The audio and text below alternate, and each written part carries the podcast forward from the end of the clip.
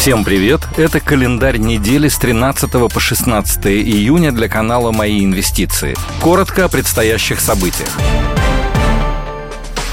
Во вторник, 13 июня, состоится годовое общее собрание акционеров Россети Ленэнерго. На повестке собрания вопрос выплаты дивидендов за 2022 год. Также пройдет совет директоров Транснефти, на котором будет рассмотрен вопрос о дивидендах за 2022 год.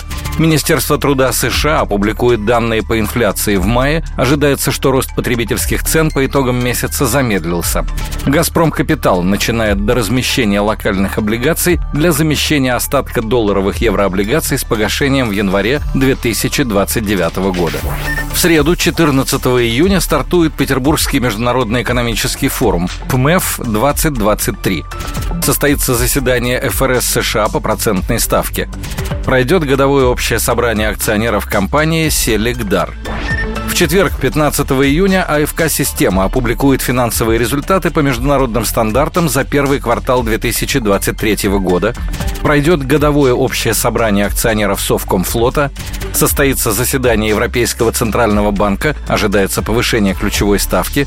Кроме того, это последний день сбора заявок на доразмещение облигаций Совкомфлота объемом около 112 миллионов долларов пятницу, 16 июня, в состав индексов Мосбиржи и РТС войдут акции ФСК Россети и Сегежа Групп.